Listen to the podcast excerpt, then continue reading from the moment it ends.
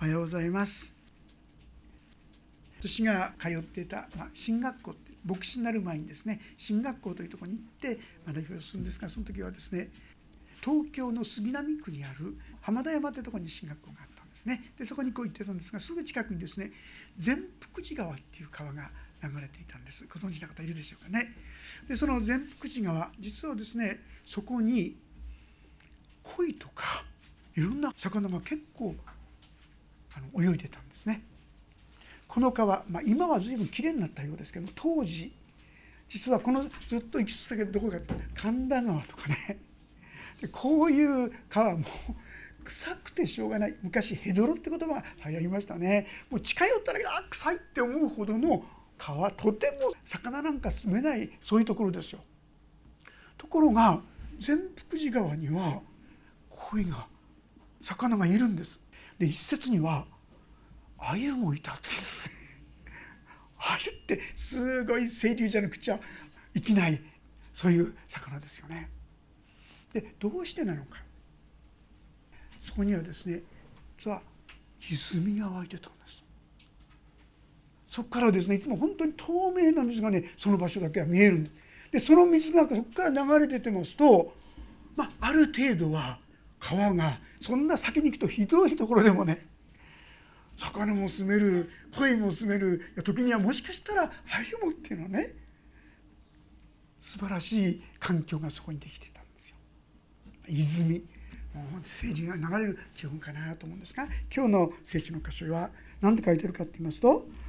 生ける水の川が流れ出るようになりますっていう言葉が出てくるんです。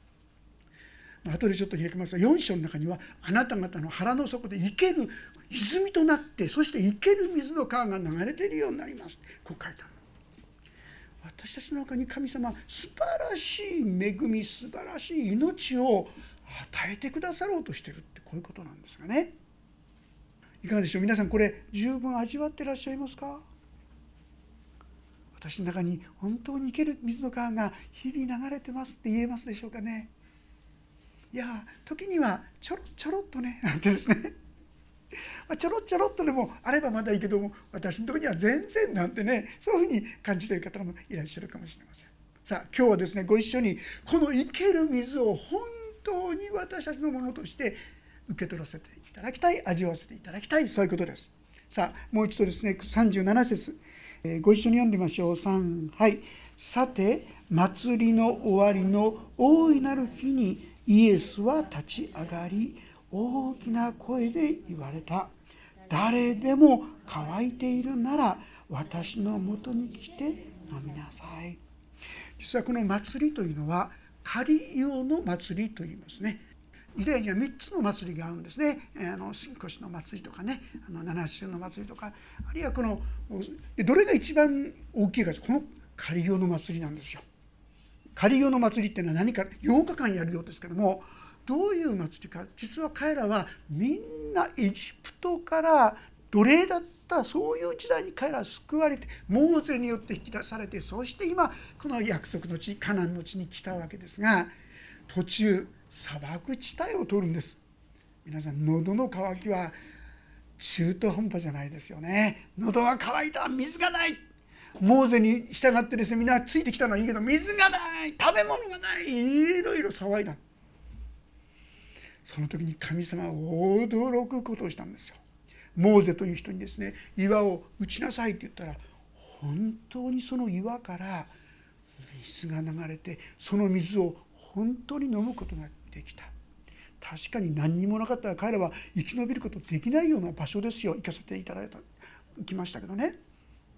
本当にそこで彼らは水を飲むことができた。まあ、そういった事柄をですね、思い出すためになのかかん、木とかですね、枯れ木とかそういうものを作ってね、簡単な仮家を、仮の家を作るんです。でそこに住むんですよ。そしてああ、自分たちはあんな生活をしてたんだよな、そうして今そこから救い出されてここに来たんだよなって神様に感謝する、そんな時を持つようですけどもね。その中で一番最後の日はですね、まあ、これ毎日というふうにも聞くんですが、シロアムというところから水のことがすごくありましたからね。シロアムというこの池、まあ、そこに泉があったと言われるんですが、そこの水を金の尺で、尺でですね水を汲んできて、でそれを神殿に行ってですね水をかけるんだ。でその時にみんなから「うわーって大きな歓声の、ね、水が注がれた、水が与えられた」っていうことで喜びの声を上げるんだそうですけども、その時に実はもう一つ大きな声がしたんですよ。それがイエス様の声ですよ。片方「うわー水を注いだぞ今年もできた」って単なるまあお祭りとしてそれをやってたようになっちゃってたと思うんですが、その時にイエス様が大きな声で言った。あんまり大きな声でイエス様は言ってないんですよね。本当は大きな声で言った。誰でも乾いているなら私のもとに来て飲みなさい。誰でもっていいじゃないですか、素敵じゃないですか。私たちついついいろんなところに除外されちゃってね、あなたはダメとかね、こうじゃなきゃダメとかいろいろこう除外されるところありますよね。もっと力がなくちゃあダメか、もっと頭がなくちゃダメダメかとかね、いろいろこう除外される立場に特に置かれた人にとっては辛いところがありますよね。でもここでは誰でもなんですよ。例外はない、誰でも。先ほど言いました、生ける水の川が流れ出るような特別な人じゃないないですよ。誰でもこの生ける水の川をいただくことができるんです。今日はそのことをしっかりと受け取らせていただきたい。じゃあどういうふうな人がそれを受けるんですか。それは乾いているならってこれです。乾いているかってことなんですよ。私たちはあんまり乾いてないかもしれません。昔ですね、昔というかチラシを巻くときに時々あんまりもう出てこないですからそういうこともないんですが、昔ですね配って「いかがですか?」って「あ、間に合ってます」って言われてね「間に合ってるのね」って間に合ってるっていう心からは神様のこの恵みを受けることは難しいと思います。自分は乾いている、足りない。もしそのように私たちが思えるなら誰でもですよ。例外はないんです。誰でもです。でも反対に今言った私はもう大丈夫です、私は間に合ってますという人にはこの恵みが注がれない。秘訣は、条件はあえて言うなら乾いているならなんですね。でこれをイエス様ですねこんなふうに言ってますよ。えー、続けてのところ読みますが、誰でも乾いているなら私のもとに来て飲みなさい。私を信じる者は聖書が言っている通りその人の心の奥底から生ける水の川が流れ出るようになる。さあ乾いている人にすべきことは何かというと信じることだっていうんです。信頼すること、頼ることね、この方に期待すること、こういう信じるなら次の言葉聖書が言っている通りってありますが、ここで言う聖書っていうのは旧約聖書ですよ。このことは急にイエス様が来て言ったことじゃないんです。旧約聖書からずっと言ってきたことだったんです。ちょっとご一緒に開けてみたいと思うんですが、イザヤ書のごじゅうご章というところを開けてみたいと思います。イザヤ書のごじゅうご章のいっ節に節を一緒に読んでみたいと思います。イザヤ書ごじゅうご章ページせんにひゃくろくじゅういちページ、旧約聖書です。せんにひゃくろくじゅういちページ、イザヤ書ごじゅうご章のいっ節に節、よろしいでしょうか。それではご一緒にお読みしましょう。さん、はい。ああ、乾いているものは皆水を求めて出てくるがよい。金のないものも、さあ穀物を買って食べよ。さあ金を払わないで穀物を買え。代価を払わないでブドウ酒と乳を。なぜあなた方は食料にもならないもののために金を払い、腹を満たさないもののために労するのか。私によく聞き従い、良いものを食べよ。そうすればあなた方は脂肪で元気づく。皆さん、イエス様はもう昔からこの聖書を通して私たちに語りかけてくださってたんです。金もないものも能力のないものも関係ない、ただで買えって言うんです。買うっていうと普通お金払う感じだけどね、お金は払わないで、代金を払わないで穀物を買えって言うんですよ。要するに信じるっていうのはなんか労力じゃないですよね、頑張りじゃないですよね。ただ信じます、助けてくださいってお願いする、これだけですよね。これ一方的な恵み、私たちがですねいろいろ頑張ったから、だから神様はそうしたらいろんな恵みをくださるっていう世界じゃないってことなんです。神様は頼るなら、頼るものが自分に、頼らなきゃならないものが自分にあるなということを感じ取っている人、これは乾いている人ですよ。ですから条件、乾いているなら、ああ神様助けてください、私は虚しくてしょうがないんです、何のために生きているのかわからないんです、元気が出てこないんです、希望が持てないんです、何でもいい、自分はどうしようもない醜い心を持っているんです、自己中心なんです。その通り、そのまんま全部、これは乾きですよね。それがある人は私のところに来なさいって言うんです。来るだけじゃなくて、ただで買えって言うんです。もらいなさいって。私はついついね、一生懸命聖書を読んで、そしてお祈りをして、教会にも足しげく通って、そして一生懸命奉仕もして、そうしたら神様の祝福が注がれるんじゃないかって、どっかでそう思ってるんじゃないかと思うんです。ちょっと違うんですよね。神様はただで帰ってくるんです。これは恵みだよって。それにただより高いものはないとかねいろいろ言っちゃうんです。神様は違います。自分は本当に寂しいもんです、虚しいもんです、悲しいもんです、弱いもんです、そのまんま神様のところに来なさいって言うんですよ。普通この世の人は違いますよね。もう立派ななりをして、力があって、元気があって、いろいろ能力があれば、あ、来なさい来なさい、やってやって期待されるんですけども、力もない、元気もない、何にもない、こんな人はお笑い子だと思っちゃうんですが、神様はそういう人こそ私にふさわしい人だよって言うんですね。すべて疲れた人、重荷を負っている人は私のところに来なさい。神様の招きってこうですよ。乾いているものなんです、弱いものなんです、元気なもの、強いものじゃなくて、自分のその乾きや弱さを知っているもの、認めるもの、そういうものに実に生ける水の川が流れているようになると、こう言うんですよ。私たちはなかなか正直ね、そういう自分がそんな弱いものだってあまり認めたくないんですよね。人の前でもやっぱり立派で見せたい、いい人だ、素晴らしい人だって思わされたい。でも本当の自分の姿を見るなら、ああ自分なんて本当は力がなくて弱くて、まあ、自分勝手なことを人前では一応きれい事でやったり立派なふりをしてるけど、本当は違う違う、案外自分を知ってるわけですよね。でそれを正直に持っておいで、そのまんま私のところに来なさいってこう言ってくださった。私はそういうものがありますと、そう言って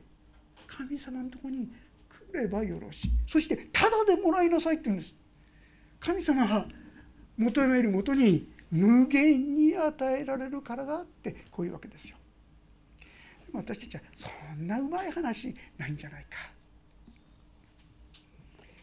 やっぱりね、あれやってこれやってこんなふうにやってたら神様からいろいろ恵みいただくかもしれない、私みたいなものはってこう思ってしまう。皆さん教会のね、あの奉仕することも素晴らしいことですし、もちろん聖書を読むことも素晴らしいこと、お祈りすることも素晴らしいこと、献金することも素晴らしいこと。でもね、それがをやるから救われると思うならブーですよ。私たちの献金や奉仕、その姿勢は、こんな私が許されて、こんな私が愛されて、こんな私を恵みをいただくなら何か私ができることをさせていただきたい、感謝の結果としてそういったものをしていくのが正しい流れなんですよ。そういったものによって神様から神様からの恵みはただでもらいなさいって言うんです。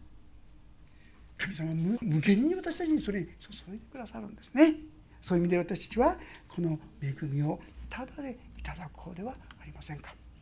でもただでいただくためにはどうしたらいいんでしょうか。ちょっとその秘訣をね、ヨハネのよん章というところからちょっと見てみたいと思います。ヨハネのよん章、同じようなことがちょっと書いてあるんですが、そのなな節というところから見させていただきたいと思います。ヨハネのよん章のなな節、開けにくかったら聞いてくださっても大丈夫ですので、ヨハネのよん章なな節から意味します。一人のサマリアの女が水を汲みに来た。イエスは彼女に、私に水を飲ませてくださいと言われた。弟子たちは食物を買いに町へ出かけていた。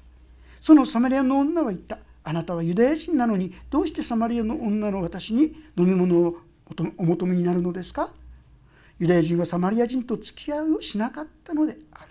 イエスは彼らに言われた。もしあなたが神の賜物を知り、また水を飲ませてくださいとあなたに言っているのが誰なのかを知っていたら、あなたの方からその人に求めていたでしょう。そしてその人はあなたに生ける水を与えたことでしょう。これは別名よくですね、サマリアの女とこう言われているんですね。サマリアの女で、その人は昼間、真っ昼間に水を汲みに来たんです。ユダヤの、まあ、向こうの方では乾燥地帯です。ですからこう気温がものすごく上がります。ですから朝起きた時のまず第一の仕事は何かって言いますとね、水汲みなんですよ。重いものを水運ぶなきゃならない。ですからまだ涼しいうちに水を汲みに行って、で家にこの水で一日過ごすわけですよね。ですから女性の特に仕事だったようですけども、その水を汲みに行ったわけですよね。ところがこの女は昼真っ昼間にそこに行ったんです。なぜか分かりますか。実はこの女はあんまり人に会いたくなかったんですね。ちょっと後ろめたさを感じている人だったんです。だからあんまり人に会いたくない。まあ、あのそのことがですね、これからさらに読んでいきますから、えっと、書いてありますが、じゅういち節、生ける水を与えてください。まあ、真っ昼間に行くんじゃなくて、生ける水っていうのは分かりやすく言えば冷たい水ですよ。生の水っていうんでしょうかね。こういう水を与えたことでしょうなんていうのですから、ちょっと関心がいくわけですよ。えー、そんな水もらえるんだったら私も欲しいよ。そんな気持ちになったんだと思います。さあ、それに対してさらにじゅういち節で、その女は言った。主よ、あなたは汲むものを持っておられませんし、この井はひど深いのです。その生ける水をどこから手に入れるのでしょうか。あなたは私たちの父ヤコブよりも偉いのでしょうか。ヤコブは私たちにその井戸をくださって、彼自身もその子たちも家畜もこの井戸から飲みました。イエスは答えられた。この水を飲む人は皆また乾きます。しかし私が与える水を飲む人はいつまでも決して乾くことがありません。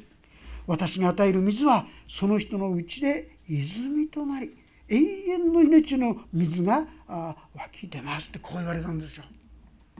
人に会いたくないから、だからこっそりと真っ昼間に行ってたんですが、その生ける水をもれる、冷たい水が飲めるってなったらやっぱり欲しい、そういうふうに思ったわけですよね。ですから、主よ、私が乾くことがないように、ここに汲みに来なくてもよいように、その水を私にくださいとイエス様に言ったわけです。するとイエスは彼女に言われた。行ってあなたの夫をここに呼んできなさい。えー、夫と何が関係があるんでしょうか。実はここに深い理由があったんですね。じゅうなな節、彼女は答えた。私には夫がいません。イエスは言われた。自分には夫がいないと言ったのはその通りです。あなたには夫がごにんいましたが、今一緒にいるのは夫ではないのですから。あなたは本当のことを言いました。えー、実はこのことがあったので、彼女は人の前に出たくなかったんですよ。彼女はごかい結婚して離婚して結婚して離婚して結婚して離婚して結婚して離婚してごかい繰り返して、今一緒にいるのはもう正式な結婚じゃなくて同棲してたってことです。ですから人々から「あの子、あの人は」って後ろ指を支える。だからそんなこと言われたくないから、だから私は昼の時間なんか行かない、誰も来ない、もう真っ昼間暑くてしょうがないんですから、誰もそんな井戸にですね行くことはないわけですよ。それで安心してあんで水を汲みに、生ぬるい水だけども行ってた。でもそこで池の水、冷たい水が飲めるって言うんですから、俺はですねぜひともとこう思ったわけですが、そこで言われたのが夫を連れてきなさい。これは彼女の一番痛いところをぐさってんで疲れたようなもんですよね。でそれだけじゃない。言った言葉に対してあなたの言ったことは正しい。あなたはごかい結婚、えー、言ってないのになんでこの人は分かるの、この人はキリストなんだな、本当に神なんだなってことがだんだんとこのサマリア女の中にもいったと思いますね。そしてじゅうはっさつにあなたは本当のことを言いました。さあこの後どうなったでしょうか。ちょっと先の方です読みますけれども、にじゅうはっせつを読みします。彼女は自分の水瓶を置いたまま町へ行き、人々に言った。来てみてください。私がしたことをすべて私に話した人がいます。もしかするとこの方がキリストなのでしょうか。今まで絶対に人に会わないって決めてたこの女ですよ。できるだけ人から離れていたいってこう考えたこの女に対して、女はですね、まあ、人のそういう言葉や評判をこう気にしたんですが、この時はどうでしょう、反対ですよ。出ていかなくていいとこにわざわざ行ってんですよ。そして私の素性を全部言った人がいるんですよってね、恥をさらすことじゃないですか皆さん。この人こそキリストなのかもしれない。本音はキリストだって思ってるんですよね。でも断言するのはちょっと気が引けたからこうやって言ったんでしょう。皆さん、この女の中にはすでに永遠の命が流れ始めたんだなって思いませんか。今までの生き方からちょっと違う生き方が始まってる。人を恐れて隠れてごまかして生きてた彼女が堂々と人の前で自分を正直に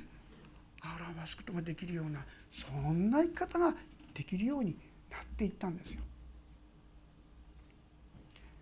もし私たちが正直にこの神様の前に出るならば、まあ、この女の言う夫を連れてきなさいっていうような、こういう闇と言いましょうか、隠しておきたいところって私みんな持ってると思いませんか。あまり見られたくない。でもそれを正直に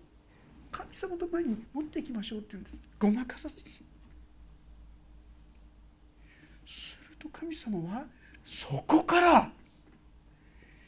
永遠の命の水を湧き立たせてくださる、こういうことなんですね。まあこれはもう開けなくて結構ですが、詩篇のはちじゅうよんぺージという中にですねこんな言葉もあるんです。聞いてくだされば大丈夫ですので、詩篇のはちじゅうよんぺんのごせつに、なんと幸いなことでしょう。その力があなたにあり、心の中にシオンへの王子のある人は、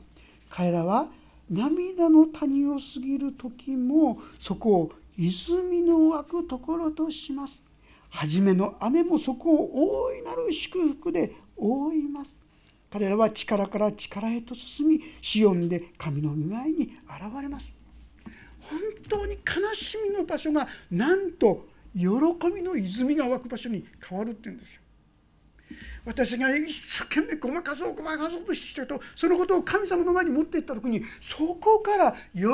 びの泉が、永遠の泉が湧き出るようになるってこういうんですね。さあ今日の箇所一番最初は、誰でも乾いているなら。問題はこの渇きを私たちは感じているかっていうことです。いや別に感じてません。私は大丈夫ですって。私のプライドはそう言いたいんですよ。自分の中にこういう問題があるとか、こういう悲しみがあるとか、こういう惨めな姿があるとか、そんなことを正直言って表したくない、認めたくないんですよね。問題はここです。だから誰でも乾いているなら、本当に私はそういう醜い、乾いた、虚しい、そういうところがありますって神様に正直に申し上げるようになっていくときに、そこから永遠の泉が湧き出るんですよ。そういう意味で私はいろんな方々にお会いする中で、そのいろんな方々の一番の悲しみ、一番の苦しいこと、そこから神の恵みの御業が現れているということを何度も何度も見させてもらいましたね。自分のその弱さを正直に神様に申し上げる。聖書は誰でもと言ってくださっている。必要なのは、ああ私は乾いていますって、これですよ。私は虚しいんです、私は自分で自分を治すことができないんです、この悪い習慣を取れないんです、私はこんなことすらもできない、あんなことすらもできない。本当に神の子供なんてとても言えるようなもんじゃないです。それをそのまんま神様に持ってくればいいんですよ。それが渇きなんですよ。でもね、なかなか渇きって言ったって、いや別に特別に私渇きてないけどなっていう方、渇きはどっから来るかって言いますとね、御言葉に触れると出てくるんですよ。御言葉に真剣に対峙するって言いますか、向き合うと渇きが出てくるんです。例えば今のね、生ける水の川が流れ出るって今日読みましたよね。流れ出てますか？流れ出ていないとするならば、なぜですかって、流れてるようになりたいですって、これが渇きです。皆さん、もっと私は忍耐深い人になりたいんですって、これも渇きですよ。もっと優しい人になりたいんです、渇きですよ。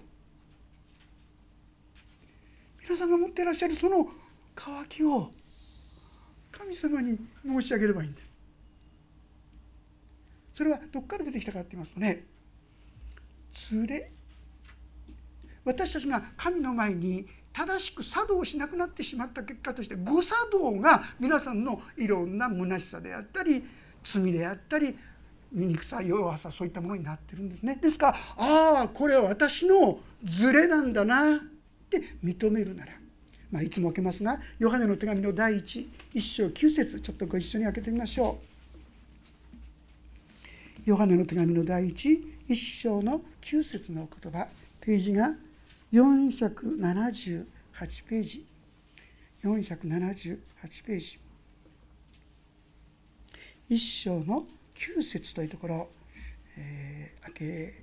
られた方はご一緒に読んでみたいと思います。そうでない方はお聞きくださればいいかと思います。ヨハネの第一手紙一章きゅう節、ページがよんひゃくななじゅうはちですね。それではご一緒に見ましょう。さん、はい。もし私たちが自分の罪を告白するなら、神は真実で正しい方ですから、その罪を許し、私たちをすべての不義から清めてください。私たちが自分の罪を告白するなら、この罪っていう言葉はハマルティアって言葉なんですが、これある意味ずれなんですよ。もともとは的外れ、的を狙ったものが外れてしまったっていう言葉から来てるんですけども、的外れになってしまっている自分、正しく作動しなくなってしまっている自分というものを神様の前に認める、これが自分の罪を告白するって意味なんですよ。ああ確かに私はあるべき人間として、あるべき妻として、あるべき夫として、あるべき子供として、あるべき親として、本当に不十分だな、ずれてるなと思ったら、これをこれが告白することなんです。先ほど言いました、自分は虚しくてしょうがないんです、これもそういう意味でずれなんですよ。それを正直に告白していくとどうなんですか？聖書は神は真実で正しい方ですからっていうのは、十字架を忘れないからということということができると思います。ですから、その罪を許す、許すだけじゃない、その不義から清めてくださる。そうしてその人の腹の底から生ける水が流れ出るようになるっていうんです、皆さん。でもね、大事なのは一気にゴーって流れる人もいるんです。でも多くの場合にはあまりゴーって流れないですね。最初タラッタラッってね、そんなもんであることが多いような気がするんです。イエス様助けてください、イエス様あなたに頼りますって行くんだけど、なんかあんまりピンとこない。あの私がイエス様を信じた時ですね、そのちょっと経ってから、まあ、同じ部活っていうかそこの人がですねイエス様を信じたんですが、その人はですねすごいんです。神様の恵みがもうバカバカバカバカって言って、ね、今日はこんなことがあった、昨日はこうだった、ああだった、神様の恵みをですね毎日毎日こう証しするんですよ。ちょっとぐらい私が先輩のクリスチャンだと思って、その方はいろいろ話してくださるんですが、私としてはそれ聞きながら正直で思ったのは、ずるいっていうかね、妬ましいっていうか、なんであの人ばっかりあんな風にですね恵みがどんどんどんどん注がれるんだろうか。自分の子にせめて半分でいいからね、神様の恵みが私のうちに注がれたらって思ったんですよね。神様は一人一人扱い方があるんですね。私はもし私が一気に来ちゃったら、まあ、多分ねものすごい高慢に、まあ、そうでなくても高慢になっちゃうんですから、あの高慢になってしちゃうからこそ神様はそうしなかった。でもね、ある時こんなことがありました。あの私はキャンプクリスチャンって、キャンプに行くとですねすごく恵まれてね、ああここには神様いるってね、神様生きておられるって、そんなことをこう感じ取ってたんです。でもキャンプから帰ってきちゃうと、なんか心がですねしぼんできちゃって、なんか元気が出なくなっちゃって、なんかあれ神様本当にいるのかなぐらいなね感じになっちゃって、でまたキャンプに行くとまたそうだなんてこう、そういうクリスチャンだった。でもある時に聖書を読んでた時に、そのキャンプで味わったなんか喜びっていうか感動っていうか、そういうものをちょっと感じ始めた。あれこれってキャンプで味わったあの感じだよなってね。神様一気にドーって来る場合もあの人、徐々に徐々にの人います。徐々に徐々に人はなんか来てるんかな来てないんじゃないかなって思っちゃうかもしれないんです。これは聖霊のことだって別のところに書いてありますが、エゼキエル書のところにこの聖霊が流れ始めるときに、最初はひとしずくひとしずくなんですよ。ところがそれがだんだんですね詰まってきて、足首ぐらいまで水がこう来たっていうんです。でさらにごひゃくメートルほど行くとですね、今度は腰のあたりまで水が来た。もうそれさらに行くともうそれ以上になっちゃう。まあ聖書の中には「行ける水の川川だ」。大きな川にまでなっていく。神様はだんだんだんだんそのようにしてくださる。でもね、初めは一滴一滴なんです。皆さんあの水道の一滴一滴ね、あれほっとくとどれくらいたまるか知ってますか？一滴一滴だから大したことないと思うかもしれませんが、一月間ほっときますとね、あれですよ、お風呂おけいっぱいに十分になりますよ。一滴一滴ずつでもそんな大きなものになる。私たちが神様からの恵みを一滴一滴受け止め続けていくときに、いつの間にか自分の中からも生ける水の川が、あれ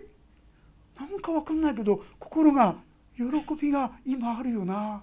あれなんかいろいろあるのに心は平安だな、なんかちょっとずつ元気が出てきたかな、だんだんとそんな恵みに気づくんではないかと思います。さあ今日ご一緒にもう一度繰り返したいんですが、このような恵み、神様はただ頼るだけで、無代価で、ただで返ってるんですよ。信頼するだけ、イエス様を信じるだけでそれはもらえるっていうんです。ただ必要なのは乾き、ああ私にはそういう力がないな、自分って本当に弱いな、自分って虚しいな、こういう自分あんまり認めたくないんですよ。やっぱり人前で立派でいたいですよね。あの人は素晴らしいねってこう評価されたいと思いますよ。でも人の前でそういうことをやってると、ちっともこういう命の水の川が流れなくですよね。乾いてないから。そうじゃなくて、ああ私は本当は乾いてる、本当は弱い、本当は惨めな存在だって認めていくと、だんだんだんだん皆さんの心からも命の水の川が流れ始めていくんですね。そして気が付くと頑張ろうってやってるんじゃないのに、なんかいつの間にかちょっと元気になってきてね、 あ, あれもしようかな、これもしようかな、奉仕もしなきゃいけない、あちょっとこれぐらいならできるかな、やらせてもらおうかなとかね、そういう殊勝な心が皆さん出てくるんですよ。これが命の水が皆さんのから流れ出た結果なんですよ。ゴーって大きなですねものにならないかもしれないけども、このお方に期待して信頼して歩んでいきましょ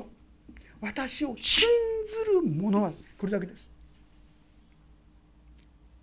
具体的にじゃあ信ずる者は、助けてくださいって祈ればよろしいってことです。私はダメなんです、弱いんですって祈っていけばいいってことです。正直にその姿を告白し続けていくときに、なんと私たちは徐々に徐々に満たされていくんですよ。この命の水をですね、私たちももっともっといただいて、大きな川、あの人のそばにいると安心なんだよねってぐらいにですね、皆さん自身がその安心のもといとなれるようなね、そんなものとなっていけるように、まずこのイエス様にもっともっと信頼して、でも一滴一滴でもそれを大切に集めて受け取って、そして共にこの恵みの道を歩ませていただきたいと思います。お祈りをいたします。恵みの神様、私たちは思っているほど自分が変わっていかない、本当に喜び満たされているか、いろいろ見るとこんな私じゃダメなんじゃないか、間違ってるんじゃないか、そんなことを考えてしまいます。でもあなたは誰でも乾いているならと言ってくださること、ありがとうございます。なかなか自分の弱さや惨めさを認めることができないんですが、本当は寂しい、本当は悲しい、本当は惨めな、本当は臆病な、そんな私自分を神様あなたに正直に告白して、こんな私を憐れんでくださいと主の前に祈ることができるように助けてください。あなたは立派なものではなくて、自分のその弱さを正直に認める者たちのうちに恵みを注いでくださるお方、それは無代価でただで買えと言ってくださっていることを感謝します。ああやってこうやって何とかしてる、それを引き出そうとするのではなくて、一方的に与えてくださっているこの恵みを喜び感謝するものとなしてくださるようにお願いします。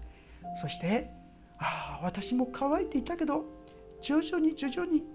その渇きが満たされてきた、癒されてきた、そう言える私たち一人一人とならせてくださるようにお願いします。あなたの恵みがどうかお一人お一人のうちにもっともっと豊かに表されるものでありますようにお願いをいたします。御手に委ねます。主イエスキリストの皆によって祈ります。アーメン。もうしばらくそれぞれに、今神様の前に、私はこのことで乾いています、このことで苦しんでいますと正直に申し上げるひととき、祈るときにしたいと思います。